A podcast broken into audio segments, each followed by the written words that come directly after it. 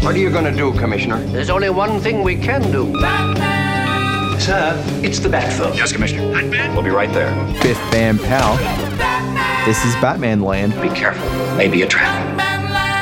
Each week we chat about the 1966 Batman TV show. We're Batman and Robin, the crime fighters. We discuss the episodes to air this week on SBS Land. My name is Dan Barrett. I'm an editor here at SBS, and I'm joined here by a colleague of mine from SBS, a man who publishes all of his articles to the SBS website in secret writing. It's Nicholas Bassine. I asked you not to say my real name. Sorry, Nick Bassine. Uh, that name either. I'm trying to maintain the profile that I publish under, which is Sassy Babs Smollett. I wish that was a joke, but he actually does. Also joining us here on Batman Land, uh, joining us for the very first time on Batman Land, it's the spruce goose of Pop Asia. It's Andy True. Hey, how's it going? Great. Thanks so much for joining us. I've been, you were one of the names that we had on our list right at the beginning when we were trying to work out Batman Land guests to come Why- through. Why is that? I think it was because you'd appeared on our sister podcast, The Playlist, and Fiona's just like, Andy's your guy. Okay, cool. I thought there was like some, you know, similarities to Batman. I little don't know. bit. You had the way you, you carry yourself like a Batman. Ah, right. Like a bat. and there is your thirst for justice. Yes. And you don't kill people, No. as far as we know. Yes. Well, not as many people, because Batman has killed people in the past. But only aberrationally. I mean, you're not. sup- Batman is. That's his rule. He does not kill. Yeah, although that's come in later. So I've been reading a book in the Oh, Did last it? few weeks. It's called The Caped Crusade by Glenn Weldon. Uh, it's about Batman and the rise of nerd culture. And he was talking about the very early incarnations of Batman, because in the first issue of Batman, he does carry a gun. Okay, Oh. but quite regularly, he was often dudes around the place. But it was after a couple of years that DC or National Publications, which was called at the point, uh, they curbed it out. They said, you know, maybe he shouldn't be killing people. All Oh, right. Interesting. Yeah. Okay. Yeah, Bob Kane and his cohorts writing and drawing it because Bob Kane didn't really do that much in terms of drawing. You know, they were all more than happy to see Batman often dudes, but Do you remember when he tries to find Joe Chill later on, and he has the gun in on the cover of that one comic book run? you know what I'm talking about? no, there are many comic books where Where he he's got picks up a crucial- gun. Uh, it could be any number of issues there, Nick. God damn it! well, I'm sure he's paralyzed a lot of people Yes. or like hurt them seriously, then they eventually died. Good news story. now, I've got Andy in here talking about these episodes. The Puzzles Are Coming, which aired originally on the 21st of December, 1966, and The Duo Is Slumming on the 22nd of December, 1966. This was Christmas week. what are the titles again? Don't make me say it again.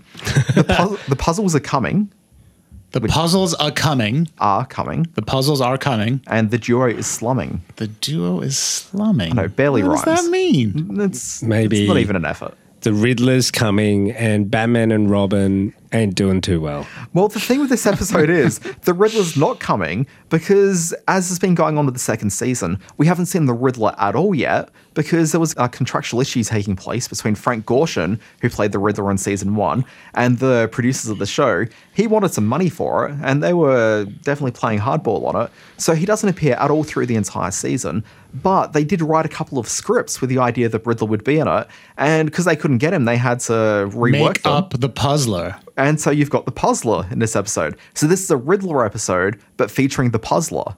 Is the puzzler a real Batman villain? No. Okay, so here's the deal with the puzzler. So it was supposed to be the Riddler, couldn't do that. So they rewrote it to be a character called Mr. Conundrum. Great name. It actually is kind of a cool name, but then at the last minute they balked. And they went for the puzzler, which is the DC Comics villain. So apparently he like fought Superman once. And so they grabbed the name and you know, here we are. How does the puzzler fight Superman? That's a very good question that I do not have a good answer for. Okay. Now, Nick, as always, I don't remember what happened in this Wow. week's episode, but could you please remind us what did we experience? Okay, so the dreaded puzzler gasses Commissioner Gordon's office, Model plane sailed through the window and dropped a bomb. and because Gordon is a useless human being, he calls Batman. But I feel I'd be shirking my duty to the populace of Gotham City if I didn't call on his help in this dire crisis. Dick is communicating with birds when they get the call. Batman welcomes the opportunity to cross swords with the Puzzler, which is a totally normal thing for him to say. Holy Hamlet. Puzzler convinces some rich guy to invest in his terrible balloon puzzles idea, Good. I like a partner who agrees with me. Yes. and then he gasses a bunch of people and robs them while spouting Shakespeare and Macbeth, Act One. belittling his female companion. Sweep on, you fat and greasy citizen. Batman and Robin track the Puzzler and his goods down to some sort of warehouse where they get a couple of poison darts in the arm and yell, ouch! Ouch! The Puzzler tries to murder them by putting them in a hot air balloon. Holy flight plan. They use some gum to prevent them from going higher, Chewing gum. and then Robin calls out to a bird and asks the bird to pop the balloon. He did it, Batman. Batman and Robin burst in on the Puzzler, but they're stopped by some other balloons. Puzzler sends them a chicken. McCree a rooster. Santa Claus pops his head out of a window when they're climbing up a building. Call me Santa Claus, Batman. Everybody else does. When they go back to the Batcave, I may have had some sort of brain hemorrhage because to me they were literally speaking in gibberish. I couldn't understand any of what was going on. They find the Puzzler, beat up the goons, and Batman out Shakespeare's him.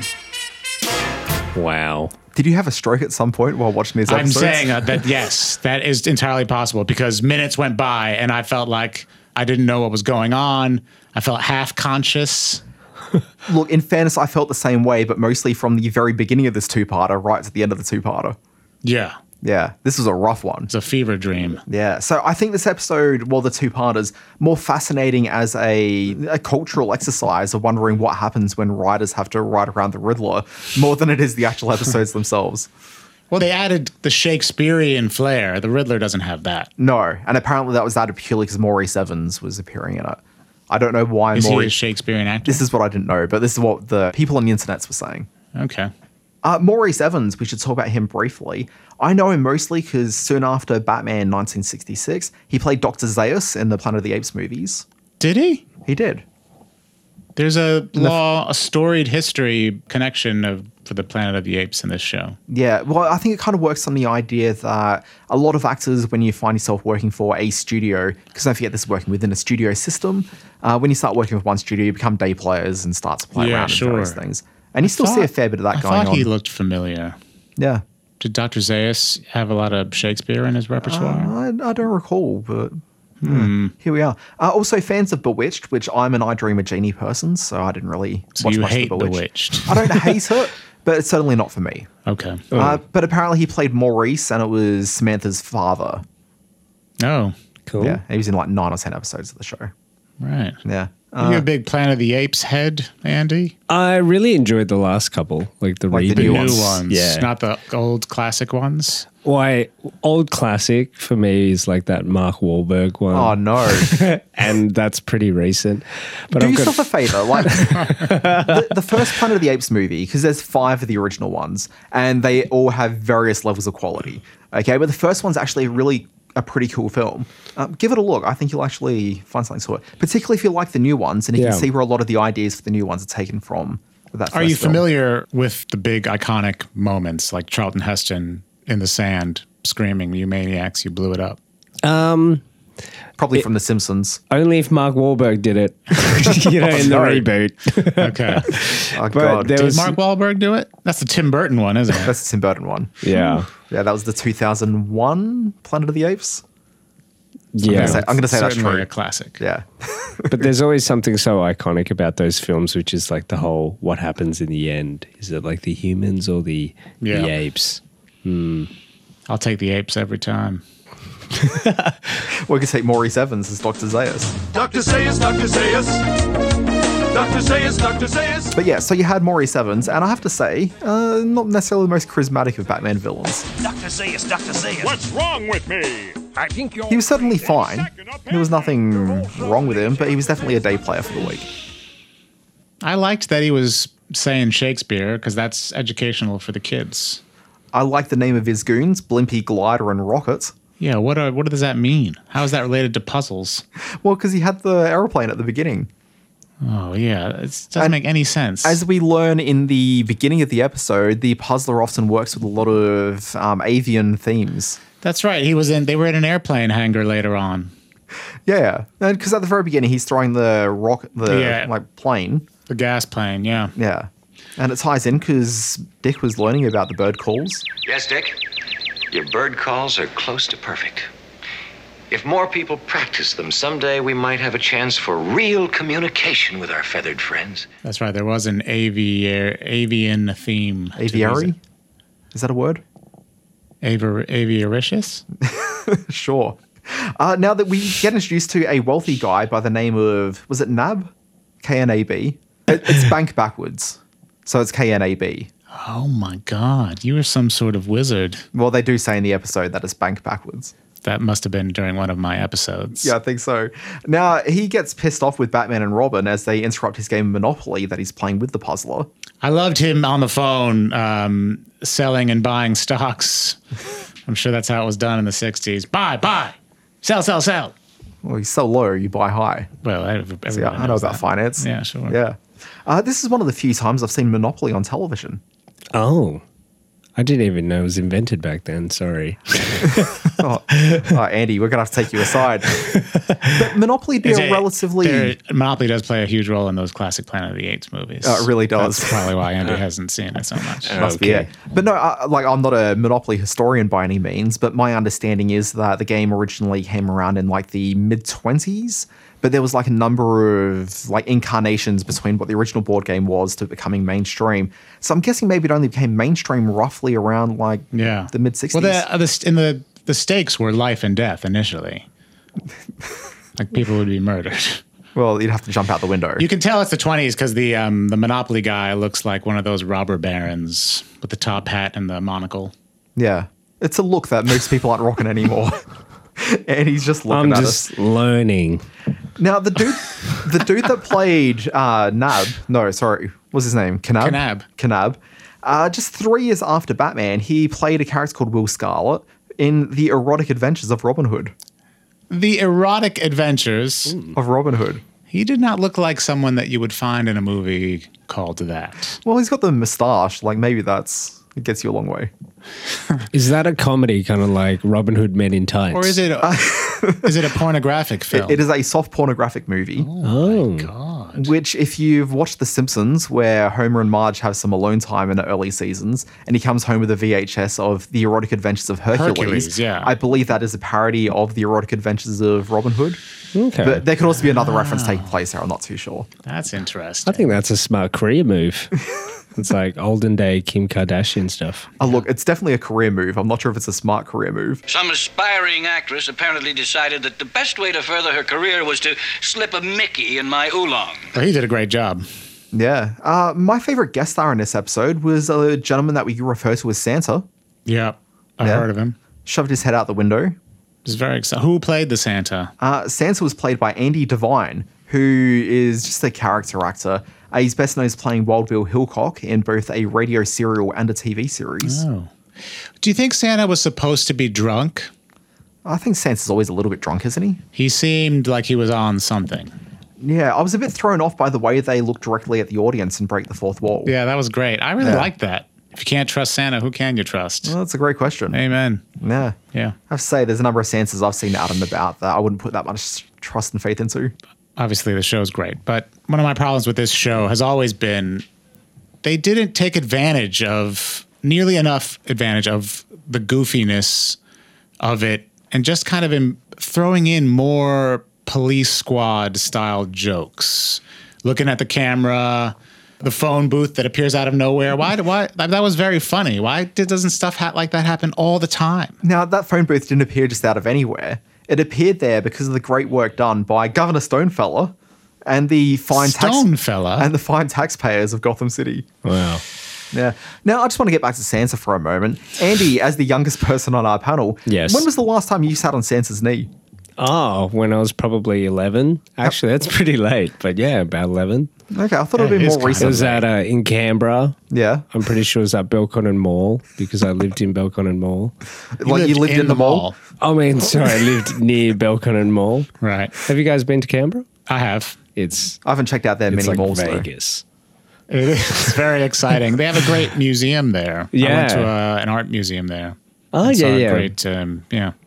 It's a little bit uh, like Adelaide and Perth, where it's just nobody's walking around and it's really hot. and it has an eerie quality to it. But I enjoyed it. Yeah, it's a great place to settle down if that's what you're into. But that's when I sat on Santa's lap. That's going to be the name of your memoir, Sitting on Santa's Lap in Canberra, isn't it? Yeah. Yeah. Yeah. With the book sold at Belco- Belconnen? Yeah, Belconnen. Belconnen. um, I've Why been not? to Canberra a couple of times. Like, I think it'd be a good ti uh, town to go riding a bike around on. Because, like, there's no Yeah. hills Yeah. or anything. It just seems very pleasant. It is, but everything's so spread out. So I guess you'd have to ride a long distance to get from like place to place. When did you leave Canberra? Oh, about 10 years ago. Okay, so, Yeah. like, how old would you have been? Um, 21. Okay, so you're past the age of 18. Yeah. Now, my fantasy of riding around Canberra, I'd like to ride around on a bike, but I'd like to do that on one day and then the second day just go riding around from bar to bar. Is that a comfortable way to get around in Canberra? Well, I, sure. well, you know what? I think that's a great idea, especially nowadays with all those bikes in the city. You know, Yeah. those ones that you could just hire and then you could just, you know, grab a drink and ride around. But yeah, I think it's possible. Have you been to that casino? Oh, the Canberra Casino? Yeah. Yes. How's Did you that? know it was uh, bought up by a Chinese investor and just like refurbished? It looks spectacular at the moment, but it's like super small. It's only like half a floor, half of SBS, Yeah. which I went- is not very. I won big. a little bit of money there. Now, How much guy- did you win? Fifty dollars. Ooh, from how much? $40? Started with forty dollars. Walked out of there with fifty. well, Now, I'm going to do something which is really amazing and professional. Watch this segue. Okay, strap yourselves in. It's going to be amazing. Okay. So, last time I was in Canberra, I woke up in the morning, saw a whole bunch of hot air balloons in the sky. Oh my god. And the memories of that came flooding back during this Batman episode. Oh my God. As Nice. they're traveling in the sky, strapped to it because you know the puzzler's trying to do away with them at the end of the first part. Uh, Dick ends up bird calling the elusive giant, high flying, red eyed hermit. It's not even right. There's like another five words. Is that a different superhero? no, this is the bird.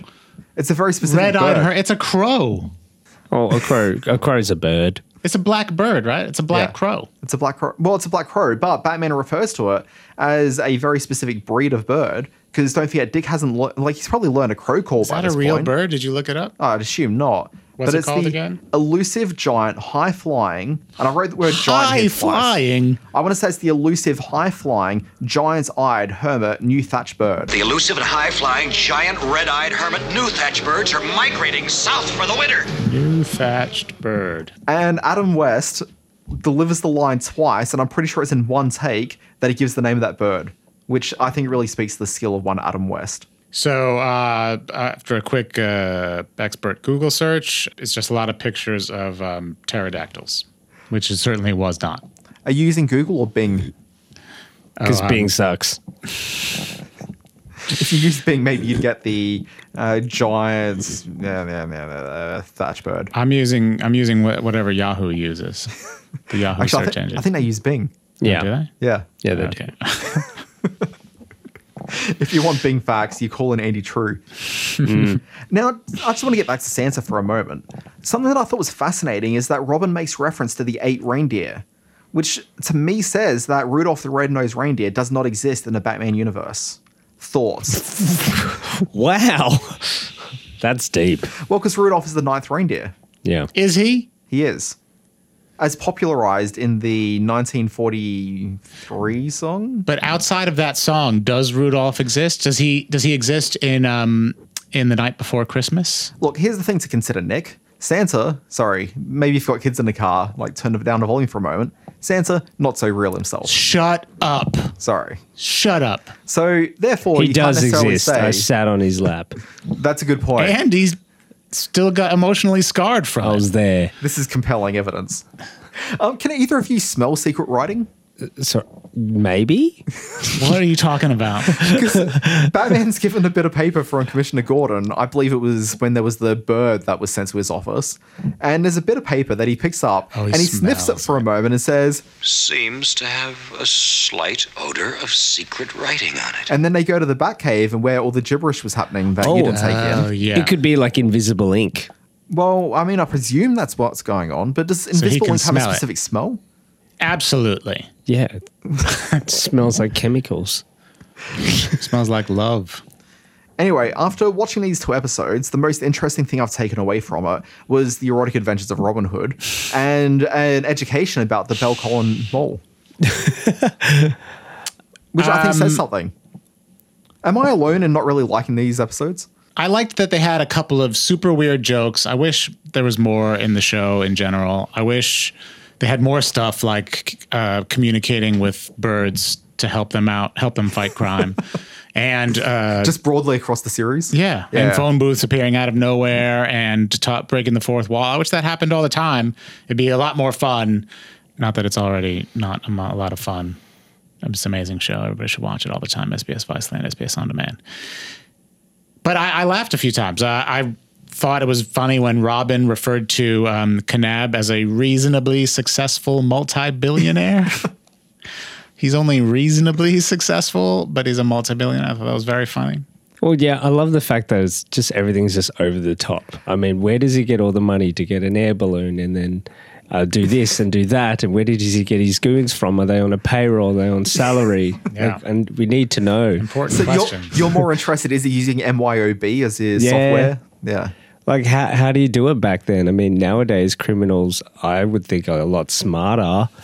Would they go back to these things and, you know, reference and come up with ideas and plans? Now, I'm guessing, Eddie, this is the first time that you've watched 66 Batman. It's been a yeah. Well, actually, I, I kind of recall it back in the '90s when my parents had it on, maybe on repeat, Yeah. um, Oh, like you just said- in the distance. Yeah, it used to be on Foxtel on in the mornings, I think, on, Fox, on like during the 90s. Yeah. So maybe that's So where you've should have seen? caught Have it. you seen all of them, or just you just Oh remember? no! Just like glimpses, like Pam Pow. I Yeah. remember that, and Okay. I, I remember the costume and um, like the obviously the Batmobile with no roof. Right. Yeah, that's what I remember of that, but not watching it. Was it your first introduction to Batman? Yeah, definitely. Um, and then right after that, I think was Michael Keaton, and I I remember my parents didn't let me watch it because it's too violent. It was too Yeah. dark. They probably thought it was a horror movie. Sure. Yeah. And of course, yeah, Batman Returns with Michelle Pfeiffer and Danny DeVito and stuff. Yeah. That was cool. So when you think of Batman, who do you who who is who first comes to mind? Val Kilmore. Batman Forever because I remember watching the ads and first seeing Nicole Kidman. Yeah. Mm. Oh, she was really beautiful. Yeah. And I was just like, I was young and I was like, I don't know what I'm feeling right now. Yeah, but I'm sure. looking at Nicole Kidman. this is amazing. And then like her next to Val Kilmore. That was super cool. Okay. Yeah. And have you watched that movie recently? Well, I watched it about 10 years ago. Yeah. um, again. Uh-huh. And I just remember thinking, man, the special effects really suck. but at the time, it was like, I felt it was groundbreaking. Loved it, yeah. Well, that's one of the cool things about the 60s Batman show, which is that there's no special effects with computers or models, really. It's just large props. So, I mean, as dated as the show looks, like it's still stylized to a certain degree. It's not, it doesn't have that dated quality that you find. Yeah. Yeah. So that's interesting. I guess that that speaks to the generation you're in and your your age and when you come of age and the and which movies are out at the time. But so it it was, wasn't Michael Keaton didn't make the biggest impression. Most people on this show, as fa- far as I can tell, have said Michael Keaton. No, definitely Val Kilmore. and at the time, because Jim Carrey was in Batman Forever, um, also Tommy Lee Jones. Yep. Uh, and just having the Riddler in there as well. And Robin. And Robin was Chris O'Donnell, I believe. And he had a really cool Robin suit, which didn't look like an old school Robin suit. And I thought that was really cool. That's right. With Yeah. the n- nipples, or was that in Batman and Robin? Batman and Robin brings in the nipples. Yeah, right. Got it. Oh, extra touch. Is it ever? Uh, just an interesting connection to Batman Forever. In Batman Forever, there's a moment where the Riddler's trying to come up with names, and one of the names he throws out is the Puzzler. Oh, Mm. I saw that in the IMDb trivia today. Very nice. Well played. Andy, what does Batman mean to you? How do you answer that question? Yeah, it's a big question. It's a big personal question. And uh, I mean, is he your favorite superhero? yeah. I think Batman to me, I mean, he's a very cool character. Mm-hmm. And I think, like, I always try to find, like, resemblances, like, as a kid of Batman to me, but it's, I guess, hard to find. Like, someone that I'd love to be, like, a billionaire, a superhero, wearing black, because I love wearing black, and mysterious. and For those listening, he is singular. wearing black right now. Yeah, I, I look am at that. wearing it. Yeah. um, singular and solo, and I think that's really really cool. Um, and I think there's like different lessons that I've gotten out of some of the Batman movies, which basically are like just things about tech and things about having a cool car and what life would be like if I had a billion dollars and just the way he kind of carries himself. And I think that is like really cool. If I had a billion dollars, I don't think I'd be fighting crime. I would be making tech. You would but I be. would, like what he's doing, like have like a a man cave, not a bat cave. Right. I would have a really like techie kind of car, but I not exactly fight crime. Yeah. Like Elon Musk style, maybe. Yes. More like inventing cool stuff, futuristic stuff. Yeah. And I reckon if Batman was real, he'd probably either be like Richard Branson or Elon Musk. What do you mean you can't find a 200 foot diesel yacht? I don't know how, just find it. I found it really interesting at the very beginning of the episode where you've got the Commissioner Gordon on the phone to Warden Kryson at Gotham Penitentiary. Gotham Penitentiary apparently very full up. Like there's just too many criminals coming through. And Gordon suggests at one point that the reason why there's so many criminals is because they've been doing their job too well. And I don't know about you, but I reckon that Warden Crichton at the other end of that phone line is making what I believe you would all refer to as the international wanking gesture.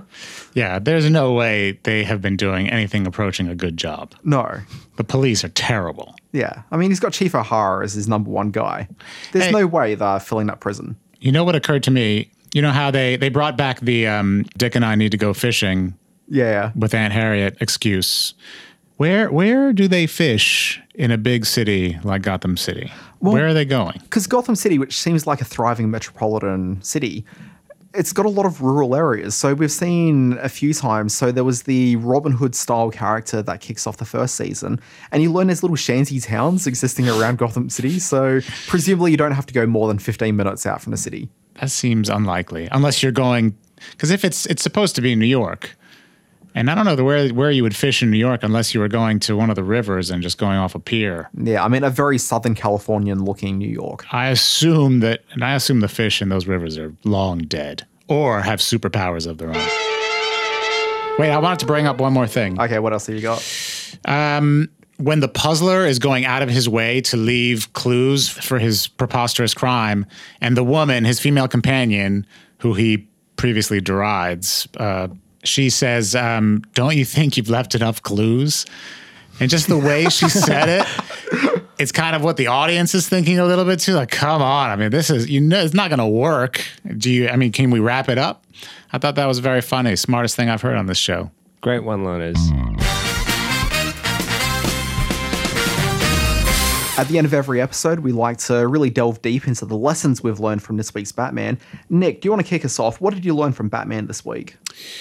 I don't have a. Uh, I don't place a lot of value in the human bird relationship generally, but um, apparently it's very important. And I learned that if more of us practiced bird calls, we might finally be able to communicate with our feathered friends. And I, I certainly never thought of it that way. So when Adam West, uh, when Bruce Wayne says that, I, I definitely, um, definitely resonated with me. Yeah, West knows best. Andy, what did you learn this week from Batman?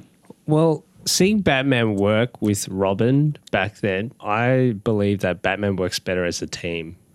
Oh, Yeah, rather than in recent times, Batman's very solo. And I think, yeah, you can get more done. He'll be more, you know, efficient as a team. Well, one of these movies has got to introduce. Do you think they'll introduce Robin, or do you, do, they, do you think people think that was a disaster when Chris O'Donnell did that? Don't bring him back. Oh, well, they almost did in the uh, Dark Knight Rises right at the end. Oh yeah, spoiler alert. what's his face? He was supposed to be Yeah. become Robin, wasn't he? And there was like a bit of Batgirl in there as well. Well, I was which also thinking the most recent movie, so in Batman versus Superman, maybe? He's in a the There's the Jason costume. Todd costume is in there. yeah, and it's been spray painted by the Joker at some point. Yeah. So clearly the Robin exists within the universe somewhere. yeah. Ideally, don't you think they should cast Chris O'Donnell? No, not for anything. Yes. What, what did you learn, Dan? I, Uh, look, I learned probably the most important lesson I think I've taken away from in any Batman Land episode so far. I've learned you don't need to be a young man to appear in the erotic adventures of Robin Hood. That is an important lesson. Are you saying you're thinking of um, auditioning? Are you saying I'm not a young man anymore? I don't know. Certainly on the cusp. Uh, it just seemed like you um, seemed relieved by that idea, and like maybe now you could make a new start at something. Look, I think you reach a certain point in your life where you're aghast that someone of whom is younger than you doesn't know the original Planet of the Apes movie, It's and you troubling. realize that maybe you have moved on in life. I like to divide life between I could be cast in the erotic adventures of Robin Hood, and now no, I can't be cast in the erotic adventures of Ro- Robin Hood. But I guess it depends on what kind of shape you keep yourself in. Dan, you are in the best Good. shape of your life. Uh, Look, I'd say that you probably refer to my physique as Westian at this point. That's not bad. It could be not worse. bad. Yeah. Anyway, guys, this has been the end of another Batman Land. Andy, our guest for the first time to Batman Land, and hopefully we'll get you back at some point. Now, I don't really say what you do around here, but people know who you are, I think, maybe. But who are you? What what goes on? In the world yeah, of who the are Dying you? What's Tree? your name? What do you do? Why did we let you through the door? Well, Oh, my name's Andy, and I host a uh, a Asian pop program called SBS Pop Asia. Uh, we primarily play lots of K-pop. We interview K-pop stars. We have a podcast, obviously a TV show on Sunday on SBS Viceland, and we do live events. And as of late, we've been um, trying to get K-pop stars into Australia. Uh, and besides that, we concentrate on lots of Asian pop culture, from anime to you know um, Asian movies. So, yeah, that's pretty much what we do. Can I ask you something that I've always wondered? Why why is K-pop the go-to genre rather than like there's Jap- Like- like Japanese J-pop. pop and Yeah. why why why K-pop? Well, K-pop, I believe the standard, the bar is so much higher than so many different like uh, music genres all around the world. It's like super flashy. Like music videos cost from fifty thousand to a million dollars. Um, Everything's manufactured really, really well. Like all the all the stars train for about ten years before they debut, and that's quite unheard of in say Western music culture. Why is the bar so high? Is it because there's so much competition to try to get known there, or is it just purely there's a strong critical um, consensus around what you need to be to be a great K-pop star? Well, yeah, um, there are heaps of bands that come in every single year. For example, in 2015, there were 150 bands that debuted. By the next year, only 25 of them survived. So the bar is so high that all the, say, the bad ones obviously don't survive. Uh, and also, they started K pop on a really high level, like really top production music videos, great songs that they buy from all around the world. Like Bruno Mars writes for K pop, Will I Am does.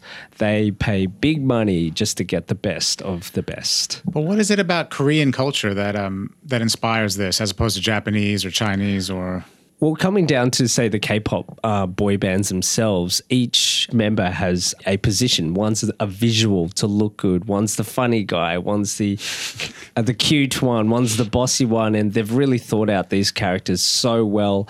And behind that, they might have TV shows behind them, variety TV shows, game shows, and so they really buffer these guys out and uh, and, and like build these fandoms. And I think that's the secret with uh, K-pop compared to J-pop, um, having a really strong fandom, almost to the point. Like I hate to say, it's like a cult or a religion. Uh, where, for example, if a boy band is uh, playing on a music show tonight and, and they need votes, they will call out to their fans. And if you are a fan, it's your duty to retweet something or vote or stay up and just say if if you're asleep, you talk to fans in America to tweet on your behalf, and they communicate in crazy ways. It's cr- it's amazing. Now, if you think about the way that Western music works, you've got your pop stars, of whom is very much the uh, it- it's the system that are really propping up these stars. So this is where you've got the money to produce your music videos and you know recorded tracks. But then you've also got this sort of undercurrent of bands of whom want to just get out there and you know like if you look at say like the indie band scene, they'll play clubs, they'll try to get notoriety that way, and then they'll sort of lift their profile up and Yeah. eventually sort of get to record their albums and everything that comes with that. What's it like in terms of career? So I know about K-pop, but is there like other avenues of music really coming through in that same way you find locally here? there is an indie scene in say Korean music culture, except it doesn't do as well as mainstream K-pop, only because Which is kind of the same here, really. yeah, basically they've got so to debut a K-pop band, it's around three million dollars just you know to house them, to make the music videos, to debut them. But if you're doing it indie, obviously you've got to create your own fan base. You don't have the promotional money. You've got to do it all yourself, but. it is quite in to start doing it indie now because people are not so into mainstream flashy kind of K-pop music. And is it still Yeah. sort of pop music orientated, or is it more diverse? now it's definitely moving into rap and hip hop. Like awesome. the that's the huge thing over in uh, Korea right now. And so K-pop bands are like, oh, that that's what everyone's doing. We should change our concept and now be gangster. And so like their no- next concept, they'll have like baggy clothes, etc. And how does that change for Pop Asia here at SBS? So do you guys need to then start reflecting the changes that are happening at that level, or is that still a little bit below what you need to be doing for Pop Asia? Uh, well, uh, we just go with the trends, basically. If that's what's popular and if that's what the audience wants, we'll Yeah. just obviously do our best to bring more of that. And what, Um, what's your audience telling you? Are they excited by that? yeah, they're they're very excited about where K-pop is going, and it's definitely more mainstream. So last year, like a K-pop band won a Billboard award over Justin Bieber and like Selena Gomez and stuff, and that's really spread K-pop all around the world. And yeah, so we're pretty excited about where it's going at the moment, and it's basically mainstream Western music. Forgive the ignorance, but do they listen to K-pop in North Korea?